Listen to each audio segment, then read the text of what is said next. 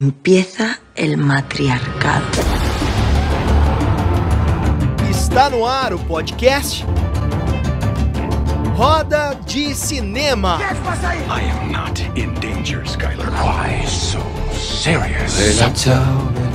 Eu estou grávida de Luiz Carlos Prestes. Foi isso? Não sei, só sei que foi assim. To poison and destroy my brother. Así llamándome Tokio. Tadinho, caralho, meu nome agora é Zé Pequeno, porra.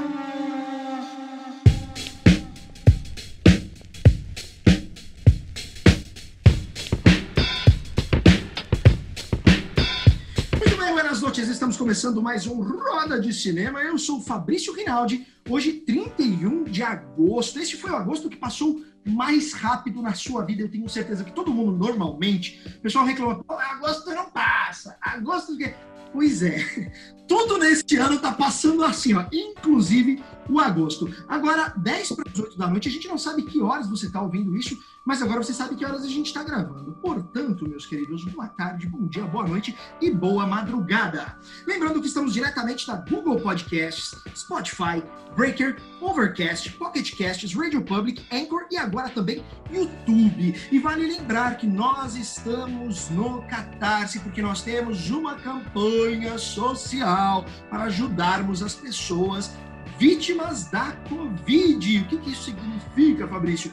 Infelizmente, nosso país está passando por uma situação econômica bem desafiadora e tem muitas famílias e pessoas desempregadas e precisando da ajuda de terceiros. E nós fazemos parte deste grupo de ajuda. Portanto, acesse aí catarse.me, digite Roda de Cinema, ali tem as recompensas, tudo bonitinho, que você a- além de ajudar, você vai ter recompensa. Então, gente, vamos fazer a nossa parte, tá bom? Muito bem, muito bem, muito bem. É, é, hoje, uma nota de pesar, infelizmente, infelizmente, nós perdemos um dos maiores dubladores no dia de hoje, Pietro Mário, é, que- com vozes, é, participou das vozes de Star Wars, Rei Leão, enfim, é uma série, uma infinidade de vozes. Quando essa voz bate no teu ouvidinho, na hora você vai saber quem é. Então, meus pesares à família, meus pesares aos colegas dubladores e a todos da área artística, porque mais uma perda, e acreditem, em função de complicações da Covid. Perdemos mais uma pessoa aí para a Covid. Outro ponto importante, outro ponto importante, em breve, agora, no começo de outubro, teremos uma nova edição do Roda de Cinema. É como se fosse um spin do Roda de Cinema, que é o Hora do Horror. É isso mesmo. Como outubro é o mês do Halloween, é o mês do Dia das Bruxas, a gente decidiu entregar para você a análise de quatro filmes espetaculares de terror que estão repaginando a história dos filmes de terror no cinema mundial. E eu não estou exagerando, não. Quem procura o nome do diretor, dos diretores, dos filmes, sabe do que eu estou falando. Isso aqui é marco histórico. Então, é, acompanhem também o Hora do Horror, que é lançado toda quinta para sexta, por um mês, né? Então são quatro episódios, à meia-noite de quinta para sexta. Para você dormir bem gostosinho, com bastante medo, tá bom? Vamos lá, vamos lá. Hoje na nossa bancada é increíble, temos muitas pessoas acá, sim. Por que que você está falando portunhol, Fabrício? Porque temos ele, diretor de cinema diretamente da Argentina, hoje compondo a nossa bancada. Papo Curoto, meu amor! Seja bem-vindo! Muchas gracias, muchas gracias. Eu, hoje eu tenho uma copa de vinho, como o cabo outra vez, eu não vou ficar só com água hoje, assim que eu, eu já estou preparado para falar hoje. Olha, queria eu estar com um copo de vinho, eu só não tô, porque como eu tô meio gordinho, eu, eu acaba o roda de cinema, eu vou malhar, velho. E aí não dá pra com o vinho nas cacholas, né? Não dá. Muito bem, ainda na nossa bancada hoje, ele que é psicanalista, essa pessoa, ele estuda arquétipos dos personagens para a preparação de atores. Quando você conversa com este ser, eu vou te falar que eu, eu entro num alfa, assim, um negócio diferente, essa pessoa é diferente. Ele estava aqui conosco nos primeiros episódios, a agenda lotada fez com que ele desse uma afastadinha, mas hoje ele está aqui pertinho da gente. Educazão, boa noite! Fala, Fabrício! Olá, todo mundo! Ah, feliz astro de estar aqui de novo, né? por mim estaria aqui todo, todos os episódios. Obrigado, é, ouvinte. Obrigado aí com a gente. Por mim também, viu, meu velho? Por mim também. Muito bem. Para mostrar a força da mulher, dessa força feminina que precisa compor o nosso audiovisual, temos ela, que é atriz, apresentadora, roteirista, se produz, é uma pessoa incrível. É, é, enfim, não vou ficar rasgando mais elogios desta pessoa. Débora Delta, seja bem-vindo. Boa noite. Bem-vinda. Boa noite. Olá, obrigada, obrigada. Faz sempre um prazer estar aqui com vocês. Eu, infelizmente, fui amadora, tô só com um copo de água, mas na próxima eu me preparo melhor, viu, Papu? Na próxima eu pego também uma copa de vinho. é isso aí, vamos, vamos arrasar que a nossa entrevistada hoje, já, já dei o um spoiler que é mulher, né? Mas é maravilhosa, vamos lá. Muito bem. A Debbie cumprindo a tradição nesse podcast, que é o quê? Fazer um spoiler do entrevistado. Sempre! É isso que eu adoro. Muito bem, e para finalizar a nossa composição da bancada, que hoje a gente está cheio de pessoas aqui, temos ele, produtor cinematográfico. Aliás, esse final de semana eu assisti a Doniran. Meu nome é Juhu Rubinato. Cara, que filme, que filme, que filme. O curta também. Eric está aqui com a gente. Calquintas, boa noite. Oi, oi, oi. Cara, que delícia estar aqui hoje. Para mim, esse programa de hoje tem um gostito especial, sem querer dar os ah. spoilers da Deb também, tudo, mas trata-se de uma amiga, só vou dar um spoilerzinho musical. Vai ser uma noite de muita cúmbia. Aliás, Cal, aliás. Aguardiente antioqueño. Oh my God. Nuestra homenaje a Colômbia e vai ser uma delícia conversar contigo. Eu vim até a caráter hoje, tá? É o chapéu do festival desse ano. Chapéu do festival desse ano. O Edu Casaroto teve o prazer de estar lá no festival. Eu não pude, fiquei com medo da Covid, acabei não indo, e o festival foi interrompido por conta da Covid e tudo.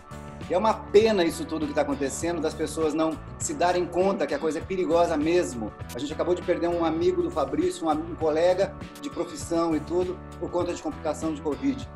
Então, se você puder, fique em casa. A coisa está séria. São mais de mil pessoas morrendo no Brasil por dia. São mais de 120 mil pessoas que já morreram. E a coisa não acaba, né? Então, se você puder, fique em casa. Mas, enfim, Deixando isso de lado, estamos aqui cada um na sua casinha com uma convidada que é uma delícia mesmo. Fabrício, coloca ela logo na roda, meu. Não, e detalhe, ela vem da terra de uma. Que, é, é, a terra tem uma banda nessa terra que eu amo essa banda. Chama Messier Periné. Não sei quem conhece, mas se você não conhece esta banda Messier Periné, entre no seu podcast, no seu Spotify, é, é, entre no YouTube depois de você terminar de ouvir essa entrevista e ouça esta banda de Catalina Garcia e companhia, que eu, sinceramente, minha filha vai chamar Catalina por causa, por causa dela. Não que eu esteja prestes a ser pai, mas assim que a. É, é. né? um detalhe. Não, mas eu já escolhi, eu já escolhi. Vamos lá, vamos lá. Advogada com formação em gestão pública, governança e cooperação internacional, tem vasta experiência na área de concepção de projetos, planejamento estratégico, relações internacionais, direitos humanos, desenvolvimento comunitário, cooperação internacional, meio ambiente e comunicações. Olha o porte do ser humano. Atua como coordenadora institucional de alianças institucionais do Festival Internacional de Cinema de Cartagena, onde é responsável por, por levar a capacidade de transformação do cinema ao canto mais remoto da geografia colombiana. É palestrante nacional e internacional em diversos temas que envolvem a cultura e o setor audiovisual. E atua também como player de projetos institucionais no mercado audiovisual no Brasil e na Argentina. Estou falando dela, Gisela Margarita Pérez. Buenas noches, querida. Boa noite, gente. Hoje eu estou super feliz de estar aqui na roda de cinema, que eu estava com aquela saudade desse povo.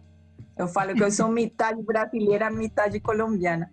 Então, super feliz, agradeço esse convite e um saludo e um beijo a toda essa audiência que está escutando a gente neste momento. Que delícia, que maravilhosa. Você fala que você é metade brasileira, é, a sua metade brasileira não é bolsonarista, né? Eu tô brincando. Não vou entrar nesse mérito. Prometo que não vou entrar em méritos políticos. não é uma promessa minha, eu tenho essa queda por esse tema. Mas vamos lá, Ricélia. Primeiro, Ricélia, uma coisa que eu gostaria de saber de você, para nossa audiência, é, especialmente, uh, o que, que, é exatamente o Festival de Cinema, o Festival Internacional de Cinema de Cartagena? O que, é esse festival? O que, que acontece lá? Por que, que ele é importante? Aliás, é o festival mais antigo da América Latina, né? desde 1960. Mas por que, que ele é importante, exatamente? É importante porque é o nosso festival, né? A verdade, é, vou te contar uma história. Primeiro, eu acho que as coisas são importantes depender do olho que olha as coisas. Quando eu era menina, eu estava com sete anos, eu nasci em uma cidade que se chama de Cartagena das Índias. É uma das cidades mais antigas de Colômbia, a segunda mais antiga. Foi por esta cidade onde começou todo o processo de conquista e colônia de Colômbia. Foi por esta cidade onde entraram as primeiras pessoas negras em condição de escravidão. Tá, é, é, aqui é uma cidade muito histórica. A primeira presidência da Colômbia foi, foi eleita desde aqui, foi a primeira capital, enfim, muita coisa. E aí, é, para os anos 50, os anos 60, tinha uma, uma turma de amigos que começaram a pensar: olha, é, a gente tem esta cidade tão bonita, com tanta história, com tanta magia, mas não acontece nada. A gente tem a, a, a capacidade de viajar para Paris, para França, para Itália. E lá tem coisas lindas, mas a nossa cidade é muito mais bonita e mais charmosa. Então, o que é que a gente vai fazer? Esses amigos começaram a brincar de fazer um evento para chamar o mundo a conhecer Cartagena. Então, primeiro, eles inventaram um festival de música. Não deu certo. Depois, um festival de esportes, um, negócio de esportes não deu certo. E um dia, pensando, pensando, eh, um deles falou: Olha, por que, que a gente não trouxe um festival de cinema? E vamos convidar todas as mulheres fantásticas que estão na tela neste momento. E nesse momento estava muito na moda Brigitte Bardot. Então, eles sonhavam com aquela mulher. Aí começou o sonho do Festival Internacional de Cinema como uma brincadeira de cinco amigos que queriam é, mobilizar o mundo para conhecer Cartagena. Esses amigos conseguiram esse objetivo e hoje o Festival de Cartagena é esse evento cinematográfico mais antigo de América Latina e um dos mais importantes do mundo. Atualmente o festival de Cinema de Cartagena eh, convoca ao menos 72 países do globo. Eh, eh, diretores, atores, palestrantes, enfim, um sinfim de pessoas. E aqui você consegue olhar produções de América Latina, mas também pode dar uma olhada nas últimas sucessos de cada um dos continentes do mundo também temos presença do Hollywood e muitas coisas. Aqui você também faz negócios. Não é só um festival onde você consegue olhar filmes, senão também conhecer como a indústria da, do entretenimento e a indústria audiovisual e o que nós chamamos de economia naranja, economia criativa, é, como consegue você articular entre diversas pessoas e diversos pares. Então, é isso um pouco. O festival é um mundo, o festival é um sonho, o festival é um lugar de encontros, o festival é um lugar para ser feliz. Uhum. E, e, e, você, na, na, função de coordenadora institucional de alianças do festival, é, o que, que exatamente faz quem está na sua posição? Tá. É, eu sou a coordenadora institucional há seis anos. Antes não existia meu carrego eu, antes de entrar no festival, era uma advogada, criminalista e administrativista. Eu lidava com crimes, com, com direito penal, direito criminal. E também eu era assessora de prefeitos e de governantes. Aí um dia entrei nessa, nessa conexão com a cultura, porque eu entendi que às vezes eu não conseguia enxergar direito os objetivos das pessoas. E um dia, por esses acasos da vida, eu olhei que umas pessoas estavam assistindo um filme. E o que eu falei para elas, três horas, elas conseguiram entender com esse filme em 20 minutos. Era uma curta. Então eu comecei a mudar toda a minha cabeça e pensei, oh, eh, o cinema poderia interagir com os, as coisas públicas, os objetivos públicos.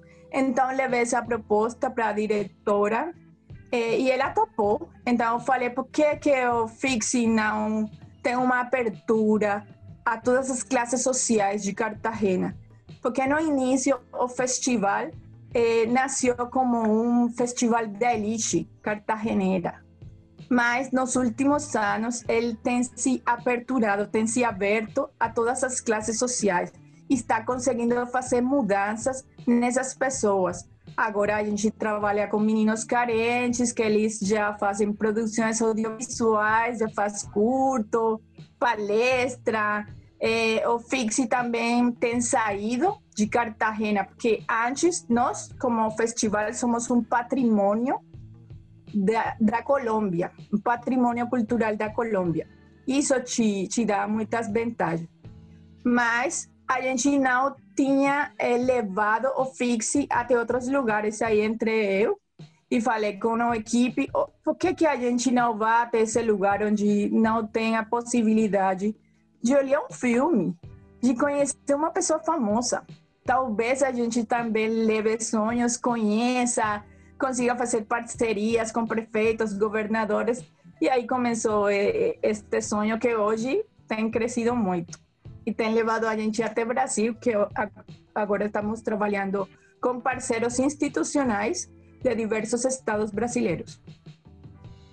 Muito bem. Só para deixar claro para o ouvinte, quando a Ricela fala fixe, é o Festival Internacional de Cinema de Cartagena das Índias. É, é isso, Festival Internacional de Cinema é, de Cartagena das Índias, da cidade. Ele Muito leva o nome da cidade. Muito bueno. Quintas, vai lá, meu querido. Não.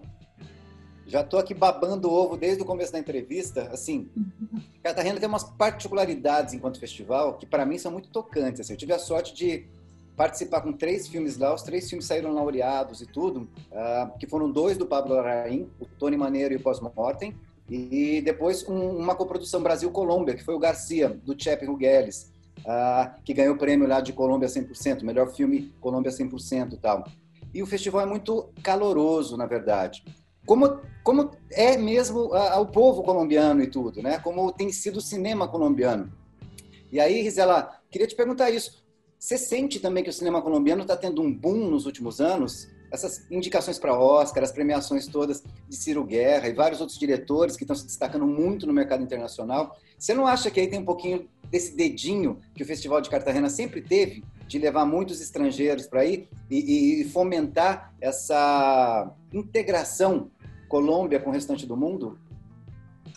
É, eu acho que tem, tem várias coisas. O festival, neste momento, nos últimos 15 anos, já é uma política pública do Estado colombiano.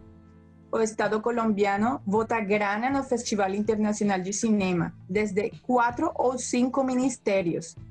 Então, é, isso faz toda a diferença. Antigamente, o festival só era feito com recursos privados quando já se consolida uma política pública nacional, departamental e distrital, é, é, de ser a cidade, o estado e a nação, o estado colombiano como um tudo, isso começa a mudar. O festival é um cenário, ele convida, ele concita, ele invita a muitos. E isso é, tem feito justamente é, tem ajudado muito ao que você está falando, que comece a, a criar uma nova geração de diretores, de produtores, a fazer que eles conversem com, com pessoas de, da Itália, da Europa, do Brasil, é, de Estados Unidos, da China, da Índia, enfim. Isso tem, tem, tem marcado muito. Um, o festival como espaço de encontros. Você, você falou que inicialmente é, existiam muitos recursos privados e depois o Estado é, entendeu como podia participar, né? E, e, e, isso deu de fato um salto. Um, o que, que, mensagem você deixaria para as pessoas que não entendem ainda essa necessidade do recurso público na cultura e acham que isso é uma mamata para artista? Que, que, não sei se você conhece essa, essa voz, é a voz do nosso presidente. É, sem entrar em política, mas a gente precisa falar que isso tem a ver com, com, com o patrocínio de cinema e a existência né, da, da, cultura nos países, especialmente nos países que não são ainda desenvolvidos. O que, que, que mensagem que você deixaria para isso sobre recursos públicos versus recursos privados, a necessidade da presença do Estado fortemente na cultura? Olha que a gente tem uma, uma admiração por Brasil, por o cinema brasileiro, por o jeito de de que vocês trabalham, o jeito de você pegar as histórias de pessoas do comum e levar para a tela, inspirar. E a gente sempre olhava 10, 15 anos antes eh, todos os sucessos dos filmes brasileiros e pesquisou que justamente numa época eh, da política brasileira foi muito estimulado isso, muito incentivo.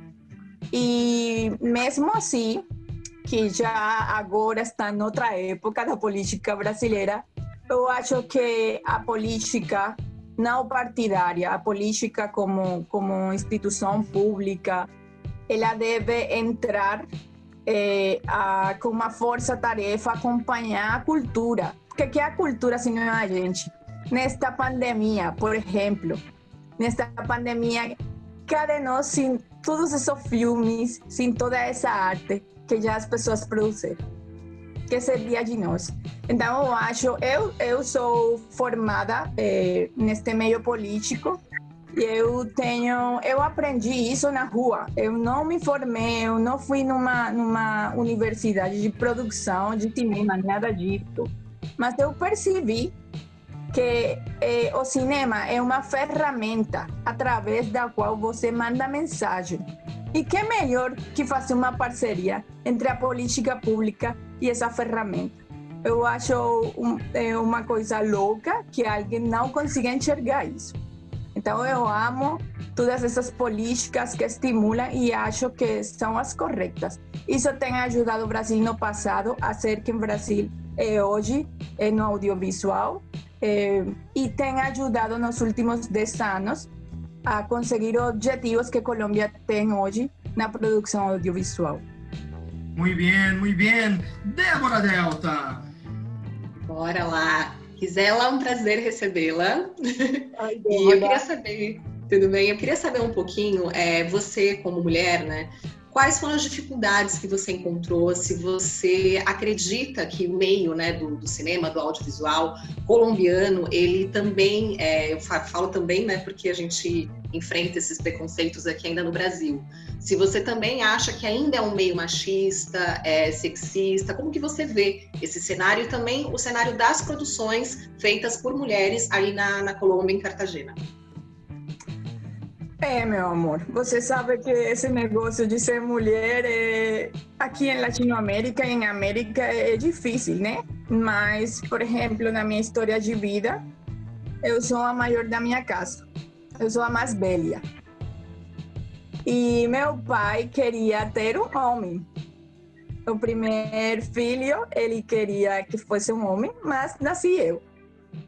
E ele me mandou várias mensagens assim como não importa se você é mulher ou se você é homem, você, você, você tem que ser forte.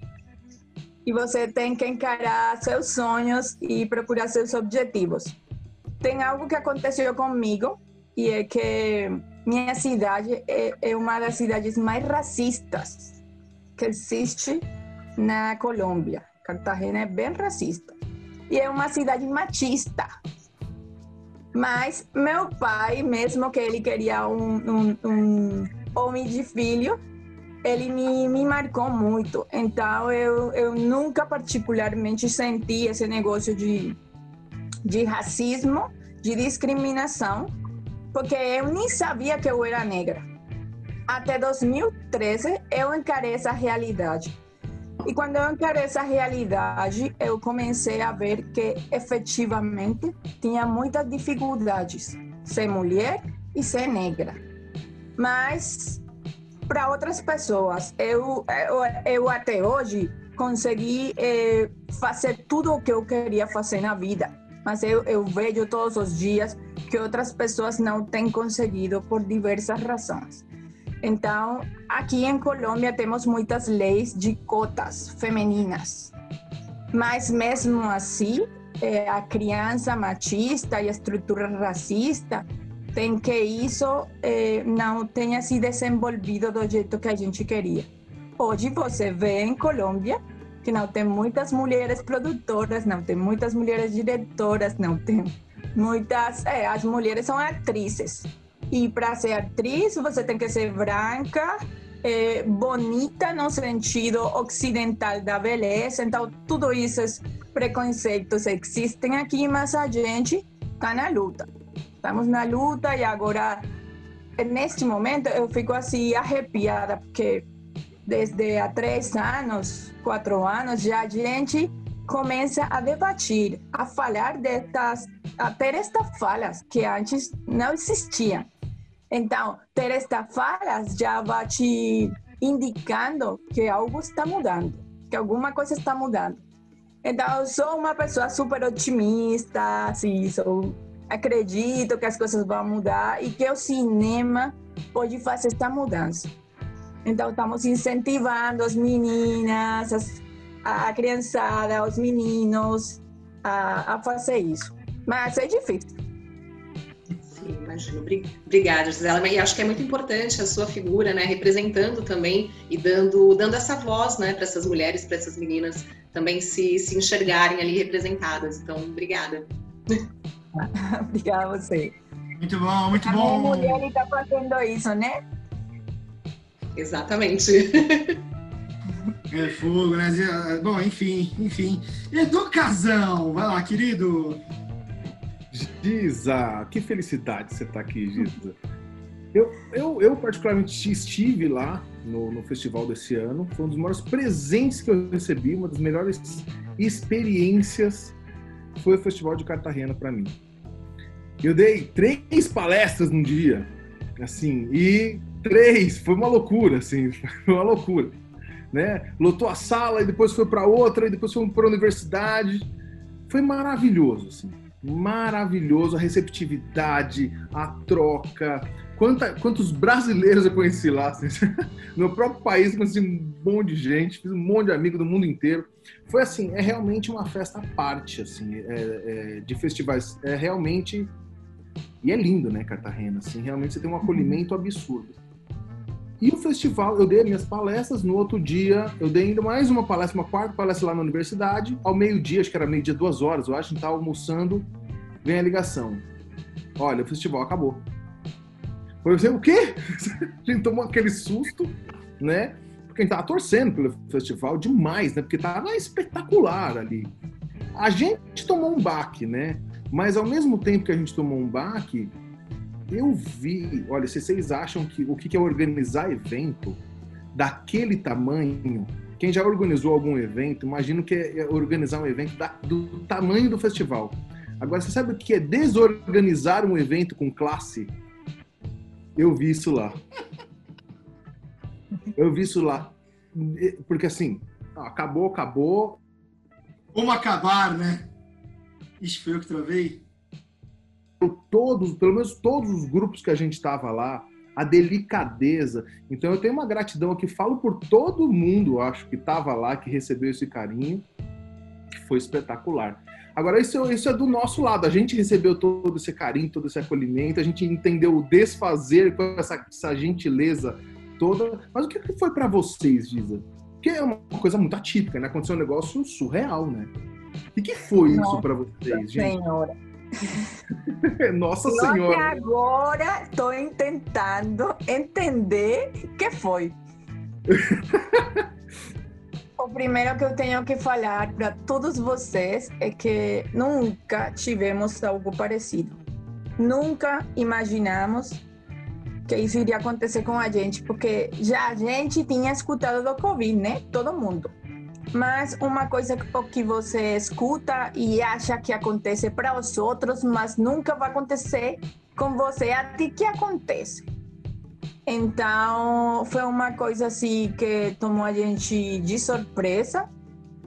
Mas também o que você fala, Cação. Eu acho que o festival, desde que iniciou, há 60 anos, foi feito com amor. Olha. E se vamos fazer algo, tem que ser desfeito com amor também, né? Com cuidado. Porque é assim, a gente sabe que o festival é um patrimônio de Colômbia. Não é Dissa, não era a Lina, não era o Felipe. É o nome de Colômbia, é o nome de festival que vai transcender a gente em 20 anos, em 15 anos, em dois anos, talvez eu já não pertenço ao Fixe e talvez vocês me esqueçam, mas você nunca vai esquecer essa marca, esse festival. Nunca mais. Então a nunca gente mais. cuida, cuida como se fosse a pedra preciosa, entendeu? O festival já me deu tanto, eu amo o festival, então eu tenho que cuidar dele. E cuidar dele é cuidar de nossos convidados, de cada pessoa que chegou aí.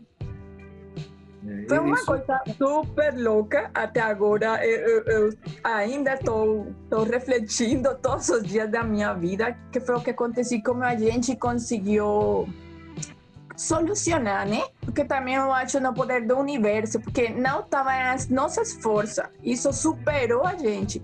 Mas também vocês, eu me lembro muito que cada um das pessoas da delegação de Brasil chegaram para mim olharam para mim, ligaram para mim, escreveram para mim um WhatsApp falando: Dissa, você precisa de ajuda? Você quer que a gente faça algo?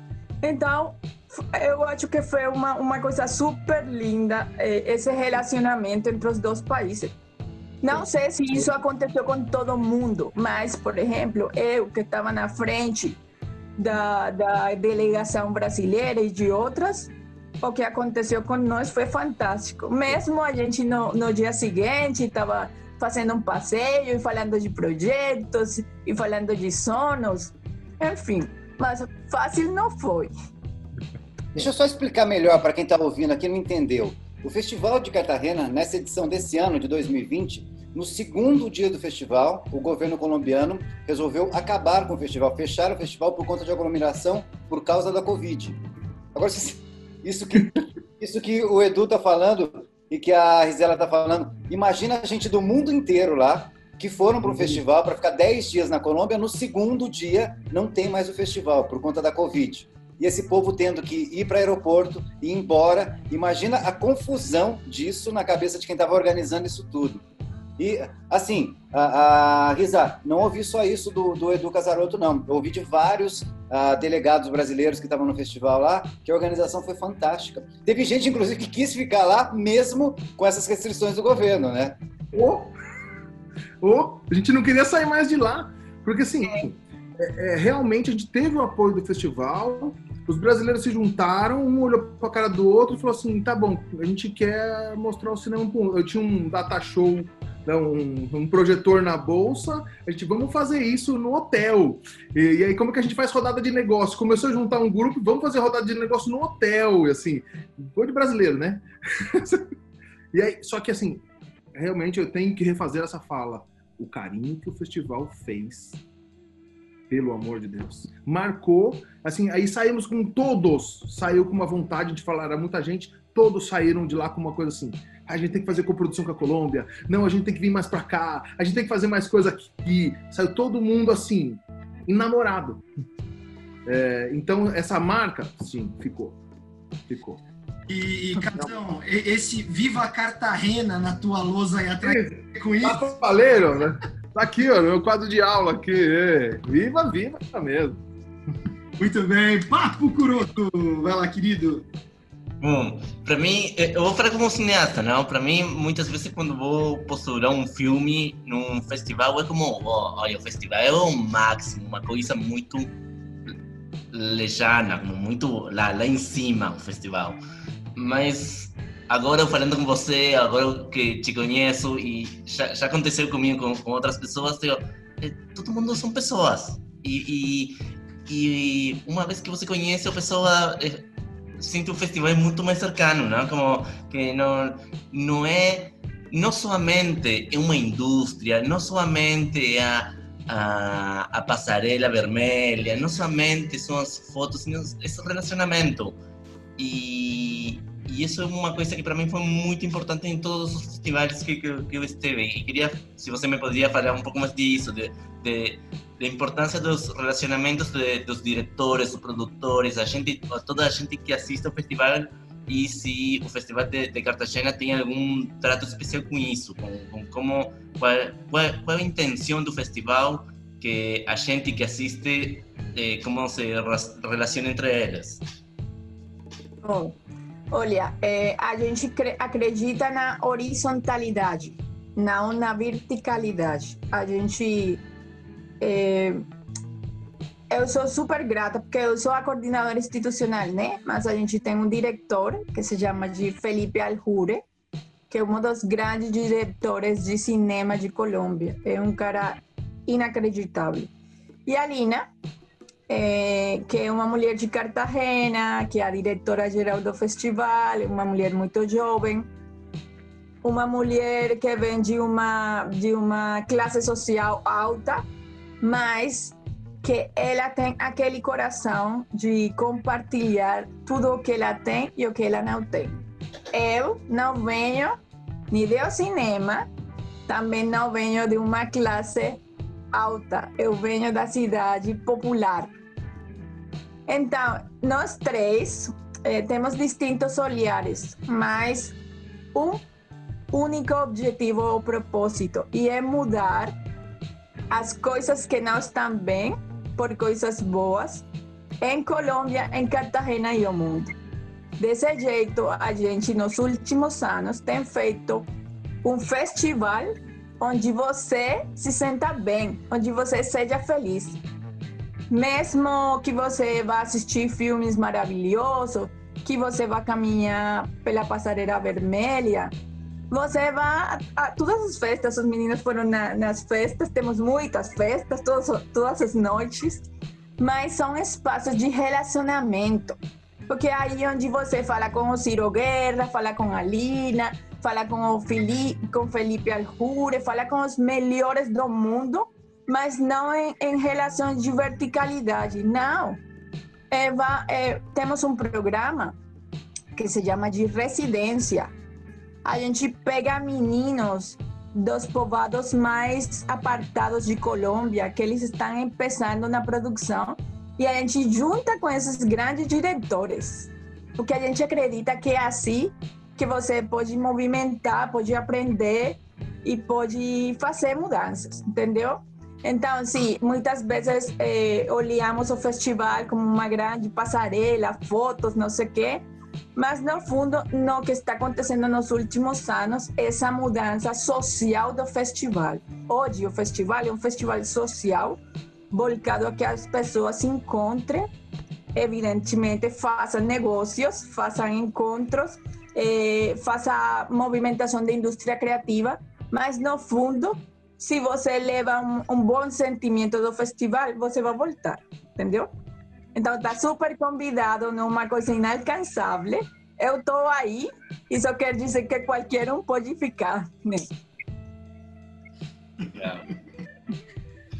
É, uma, coisa que eu queria te perguntar, Ricela, é sobre esse, justamente esse trabalho que você faz nesses, nesses lugares mais distantes, né, em, em, regiões mais remotas da Colômbia.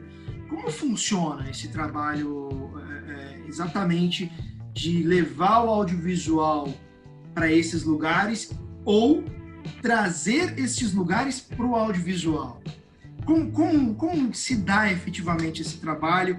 Quais os resultados que você tem acompanhado que aconteceram?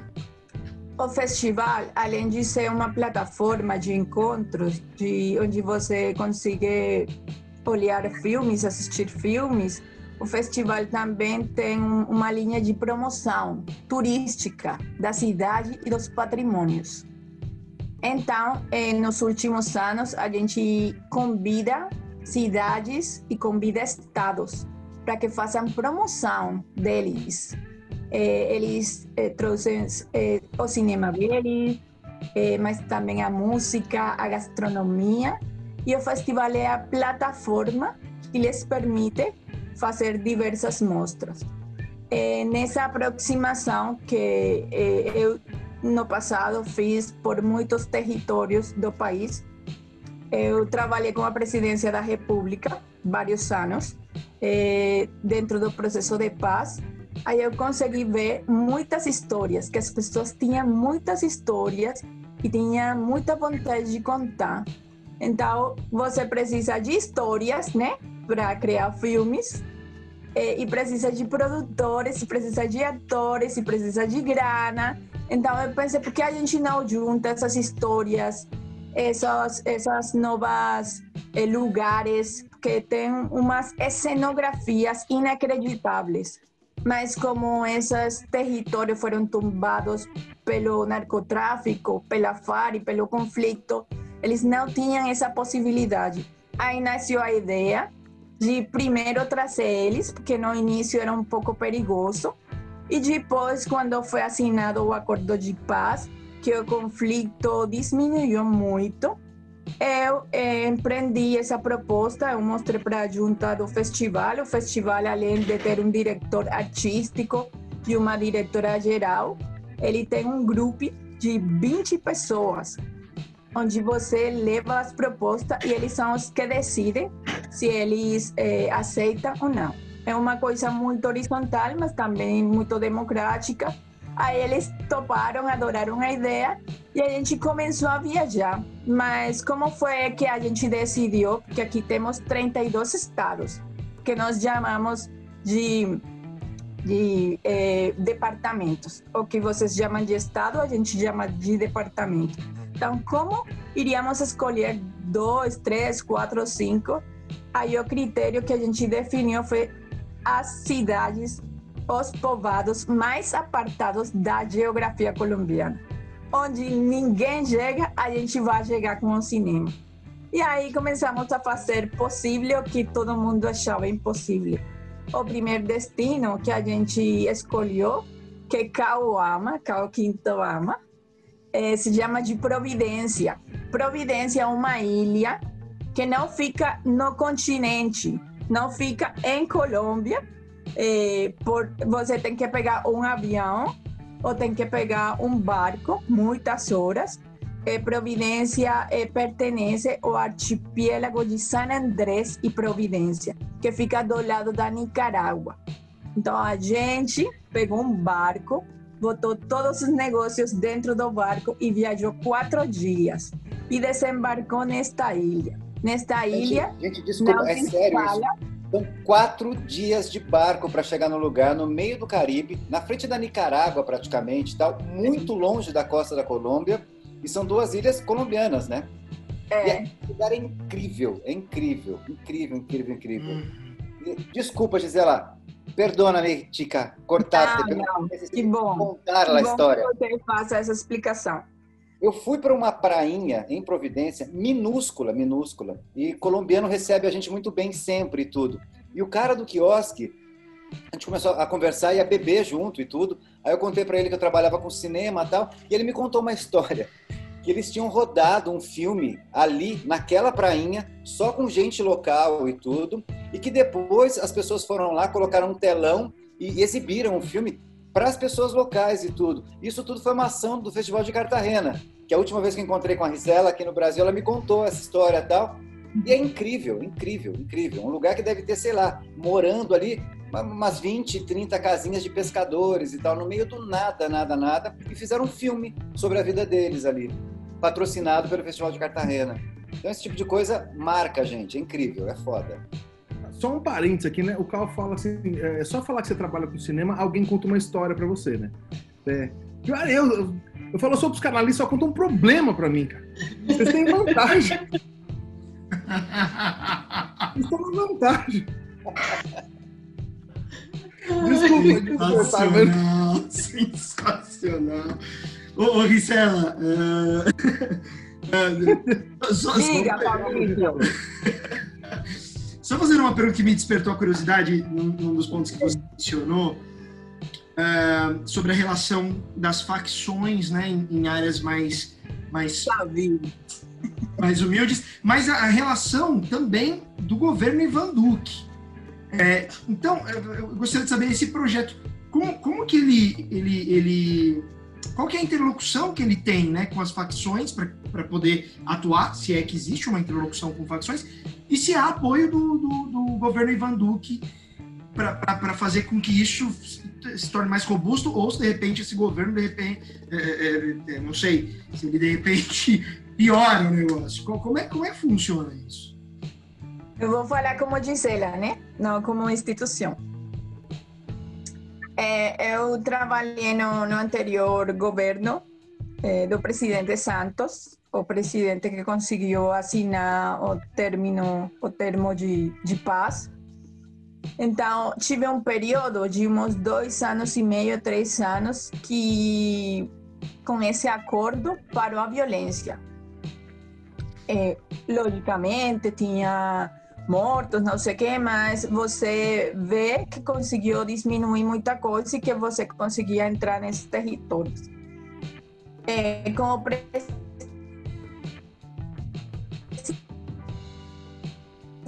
Duque, que é um presidente que acredita na economia naranja, é, economia criativa, esse cara, ele botou fé na gente como festival. Ele bota fé na cultura, ele incentiva a cultura, ele apoia. Mas, por outro lado, ele está acompanhado com um ex-presidente de direita, que ele não acompanhou é, o jeito como foi feito o processo de paz. Eu não vou falar que o cara não quer a paz, eu acho que todos os colombianos queremos a paz, mas talvez não concordou com o jeito que se fez a paz. E eu respeito isso. Mas neste momento, eh, estamos em uma dificuldade muito grande. Estamos voltando ao passado.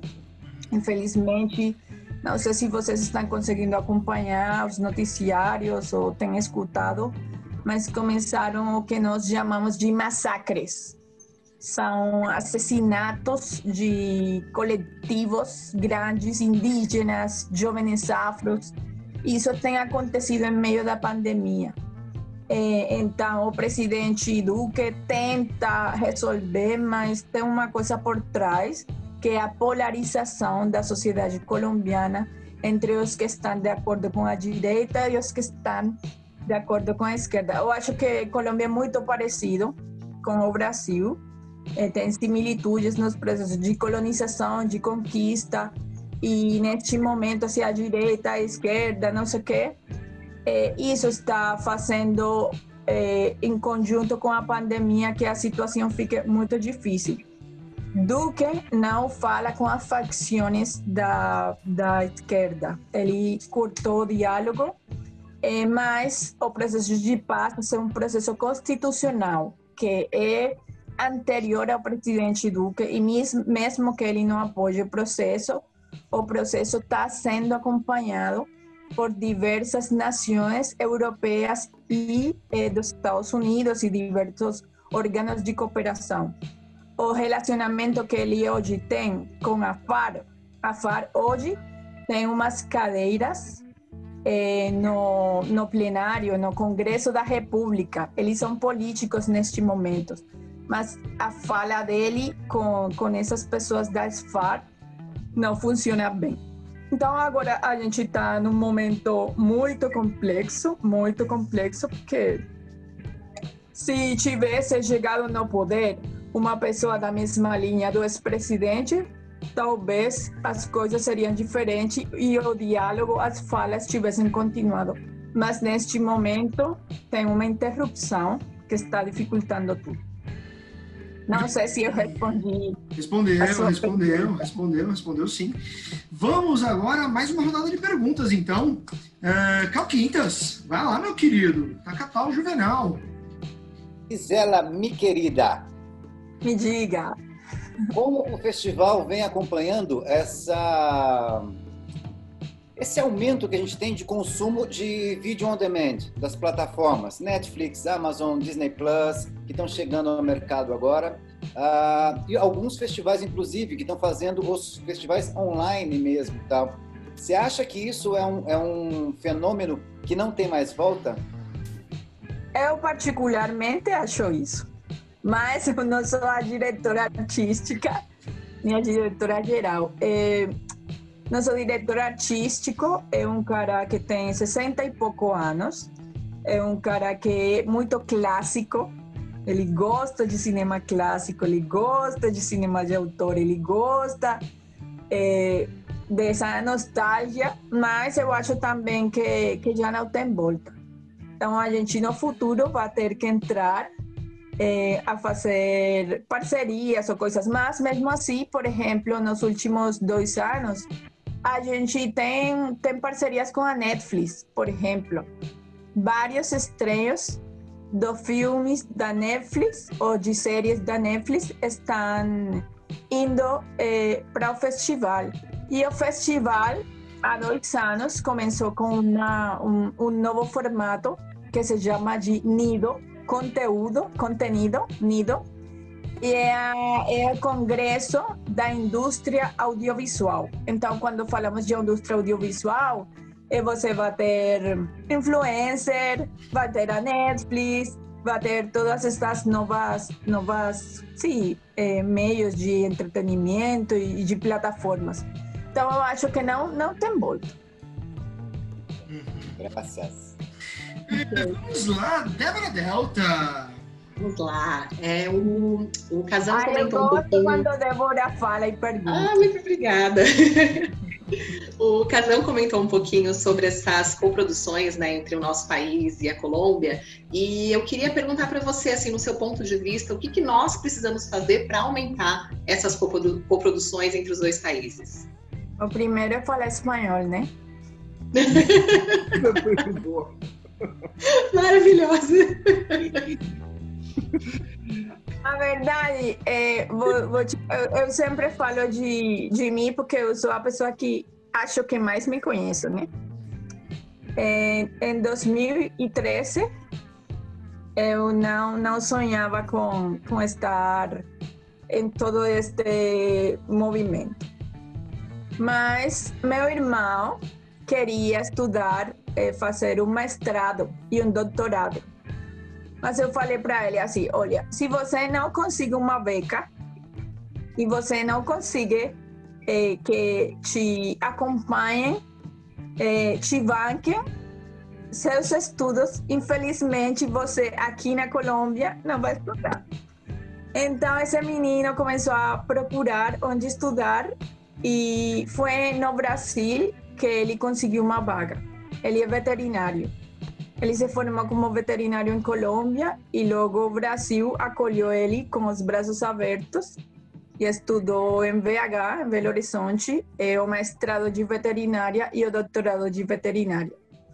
E só por conta disso, que ele tinha em três meses que aprender português, eu aprendi um pouquinho a falar a língua de vocês por conta que as pessoas achavam que eu entendia português no trabalho que eu tinha na época, que era eu era chefe geral da prefeitura de Cartagena.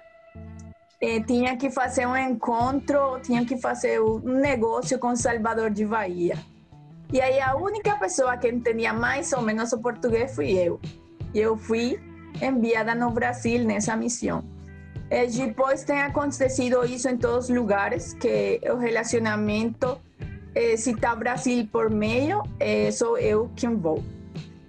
Outras pessoas seguramente terão mais conhecimento, serão muito melhores do que eu, mas porque as pessoas me escolhem, porque elas acham que eu sei português, né? Então é isso que eu, eu falo para vocês. Vocês têm tanto que dar, a gente tem uma admiração total para o cinema brasileiro, mas eh, se vocês não, não falam a língua, seguramente vocês não vão e não visitam Colômbia, porque eu acho que isso também tem tudo a ver. Eh, eu fui lá falando um pouquinho de português, eu fui no Brasil falando bem pouco. Mas quando eu conheci as histórias, quando eu conheci a similitude, as semelhanças, Eu fiquei impressionada e nunca mais eu, eu, eu, eu tenho parado de trabalhar com o Brasil. Desde 2013 até hoje, eu trabalho não só no campo audiovisual, também em a causa afro, na causa de superação de pobreza, enfim. Então, eu acho que para que a gente comece a ter articulações, uma é conhecer o país, conhecer a cultura. Não só brasileiros para Colômbia, sino também Colômbia com Brasil. É por isso que neste ano eu, eu fiz uma loucura e é de convidar 40 brasileiros. Eu assim mandei uma, uma carta é para 40 pessoas que eu conheci lá eh, o ano passado. Aí eu, eu me encantei por cada um deles. Aí eu mandei um convite e todos falaram que sim. Olha que, que dificuldade. E eles chegaram em Cartagena e quando você chega, conhece o outro, conhece o povo do outro, o local do outro, você seguramente vai, vai, vai fazer projetos juntos. Então, esse é meu conselho. É, a, a gente, Latinoamérica, hispano-falante, tem que se encontrar com o Brasil. Se a gente permite esse encontro, essas falhas, nossa, eu acho que a gente será imparável. Muito bem, muito bem. Bom, é, nós estamos aqui, faltando três minutos para a gente encerrar aí para o Curtinhas do Convidado, que é o nosso quadro final. Tá uma delícia isso aqui. Então eu vou sortear a última pergunta. Como o cara. Antes o já fez. Quem quer fazer a última pergunta? Vamos lá, quem faz questão de fazer a última pergunta? Não. Vai, Edu. Vai, Edu! Vamos, oh. Edu! obrigado, obrigado. Obrigado. Eu, eu queria, queria perguntar para você um conselho para a gente que assiste um festival por primeira vez. É, um diretor, produtor que assiste por primeira vez, que conselho você dá, dá para eles? É, o primeiro, eu acho, é se preparar com antecedência, ler sobre o festival. Nós temos um site é www.fixifestival.com. Aí você tem que conhecer o histórico do festival. Já a gente leva 60 anos. Então, esse é o primeiro. É realmente a programação do festival, como é um festival tão grande, com tanta coisa, eu falo para o diretor, com tanta comida, aqui tem muito a comer. Então, você a programação se fecha uma ou uma semana e meia antes. Então, meu conselho é se deixe surpreender. Chega em Cartagena e se deixe surpreender. Cartagena faz sua magia, o festival faz sua magia e ele vai te levar por essa rua onde você precisa ser levado. Só se entregue. Muito bem. Como a resposta foi rápida, eu vou passar para o Casão. Casão, não sei se você lembra que você tinha uma dúvida sobre o Will Smith. Você lembra dessa pergunta? Não, assim, é, é, é, esse é um assunto muito interessante, porque assim, o meu último livro chama Revolução das Virtudes, que eu fiz um estudo aí enorme sobre o orgulho, né? De como funciona o orgulho na mente e tal. Como é que é receber grandes celebridades? Você recebeu que, que, que grandes celebridades você já recebeu? Porque organizar esse povo também não é fácil, né, Gi? Organizar essa, essa logística toda. Como é que foi isso? Teve alguém que complicou demais? Ou é muito complicado ou não, não é? Normalmente os complicados são os agentes, né? não eles. Eles são pessoas super fantásticas, super humildes, super abertas. Mas lidar com os agentes, com os representantes é super chato. É, mas é um trabalho que também tem que ser feito. Os representantes, os agentes têm que cuidar é, dos seus, seus representados, porque, olha, Cartagena tem uma magia. E essa magia muitas vezes fica em sua cabeça e faz que você faça loucuras, né? Então, por exemplo, Will Smith, ele queria visitar todos os bairros carentes de Cartagena é, ele não queria ir para os, os, os hotéis chiques, ele queria ficar com o povão, dançar champeta, que é a música do povo, é tipo um funk, champeta. Escutem isso e, e assim como vai escutar Moisés Periné, tem que escutar champeta, que é a música típica do cartageneiro popular. Então ele que é negro, ele era muito, muito, ele liu muita coisa sobre Cartagena, sabia que Cartagena é uma cidade desigual, é, racista, racista.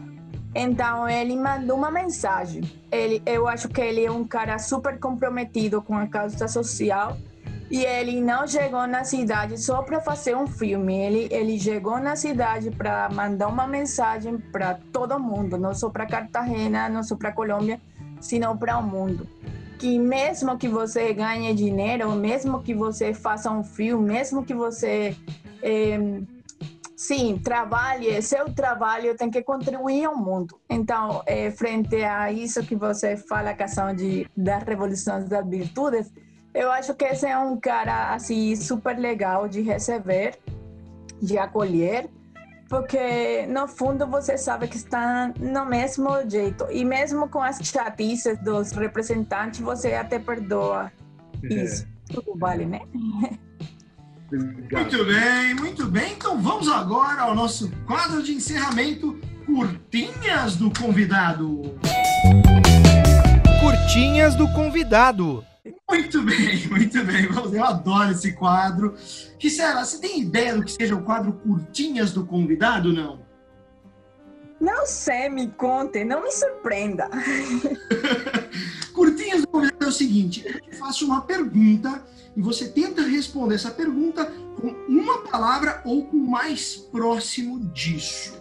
É o famoso bola, jogo rápido, sabe aquela coisa, pergunta e resposta? Tá. Tá. Não é um quadro fácil, se precisar usar mais palavras do que uma palavra, fique à vontade, mas a ideia é que a pessoa seja o mais sucinta possível. Está preparada, Gisela? Estou sim. Então vamos lá, vamos lá. Três filmes colombianos favoritos. Nossa, difícil, porque tem muitos que eu amo, mas a gente da Universal, Candelária, e Maria, Maria Llena Eres de Gracia. Três filmes estrangeiros favoritos. É, a Vida é Velha, Legalidade, Comer, Rezar e Amar. Oh. Séries favoritas. Nossa, me pegou de vez. São muitas. Um, Scandal. Eh, El Señor de los Anillos. E coisa mais é isso? Linda. Senhor dos Anéis? El Senhor de los Anillos? Ah, isso. Ah, é? Olha aí! E coisa, coisa mais linda. Muito bem, muito bem. Três diretores ou diretoras favoritos ou favoritas? É, de qualquer lugar do mundo. Qualquer lugar do mundo. É, well, Johnny Hendrix, que é colombiano, é um diretor negro. Felipe Alhur, que é um diretor do Fixi. E Glauber Rocha. Três países que têm as melhores produções que você já viu. Brasil, Itália e gosto muito do cine hindu. Muito bem, muito bem. Para encerrar, a pessoa, neste dia, neste momento, ela está ouvindo nosso podcast, o que você falaria para ela? Qual filme você recomendaria para ela na seguinte situação? Desligue este podcast e assista. Legalidade. Muito bem, este foi o Curtinhas do Convidado. Curtinhas do Convidado. Muito bem. Isela, muito obrigado. Vou passar a palavra aqui rapidamente para cada um de vocês se despedir. Casão, começando por você, vai lá. Só gratidão. Gratidão, gratidão, gratidão, muito amor, Gi. Mensagem dada, maravilhosa. Te amo, meu amor. Papo Curoto, vai lá. Prazer, prazer conhecer você. Eu adorei falar com você. Prazer de verdade. Eu que gostei muito, Papo. Eu te quero ver na próxima edição do Fixi 61. Adoraria. Vai ser sim. Vai estar. Só acredita, viu? Legal. Muito bem. Calquintas! Isa, quanta ternura, quanto afeto, quanto carinho. Que delícia te ver. Espero que ano que vem a gente esteja lá para poder celebrar isso tudo bailando rumba. Um abraço, meu amor. Te aguardo aqui. Tchau, querida. Débora Delta! Eu quero agradecer, foi um prazer. Obrigada por compartilhar essa energia tão boa, a sua história, seu trabalho, enfim, parabéns por esse trabalho muito bonito mesmo. E espero estar também no festival no próximo. Eu quero agradecer, Débora. Continue desse jeito. Você também é uma mulher inspiradora. Temos muita coisa que fazer, viu? Sem dúvida. Obrigada. E agora, Ricela, suas últimas palavras para o nosso público. É, eu acho que não são as últimas, são as últimas de hoje, né? Ah, por favor. Por favor. É, ah, povo, eu quero dizer que eu mando um abraço e um beijo assim gigantesco. Eu sou fã desse povo. Eu sei que muitas vezes vocês estão atravessando por situações difíceis, mas acreditem na sua grandeza, acreditem na sua força. Esse povo já foi grande, já é grande e continuará sendo grande. Um abraço para todos e todas as brasileiras e para o cinema. Muito Continuem contando a história. Muito bem, Ricela, muito obrigado em nome do programa.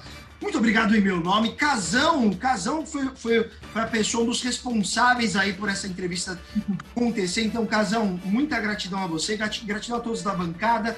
Agradeço a você também que está nos ouvindo ou nos assistindo aí a partir das plataformas Google Podcast, Spotify, Breaker Overcast, Pocket Casts, Radio Public, Anchor e ou YouTube. Lembrando que também estamos no Instagram. Sigam o nosso Instagram, arroba Roda de Cinema. Lembrando, em 2021, ó, já vou deixar aqui o voto, porque 2021, Roda de Cinema em Cartagena, hein? Gisela, todos lá. Vem cá. Vai uniformizado, vai com a máscara, roda de cinema, que nós temos a nossa máscara aqui, aliás. E é isso, gente. Muito obrigado. Um forte abraço a todos vocês. Continuem nos acompanhando. Tá muito delícia. Um forte beijo, outro e fui! Até a próxima!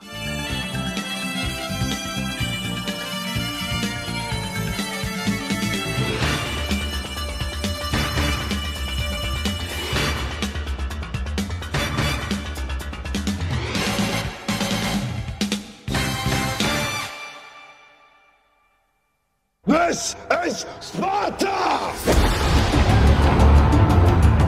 E este foi o podcast Roda de Cinema. Pra sair! I am not in danger, Skylar. Why so serious? I see dead Eu estou grávida de Luiz Carlos Prestes! The danger. Como foi isso? Não sei, só sei que foi assim. Hasta la vista. Tadinho caralho, meu nome agora é Zé Pequeno, porra.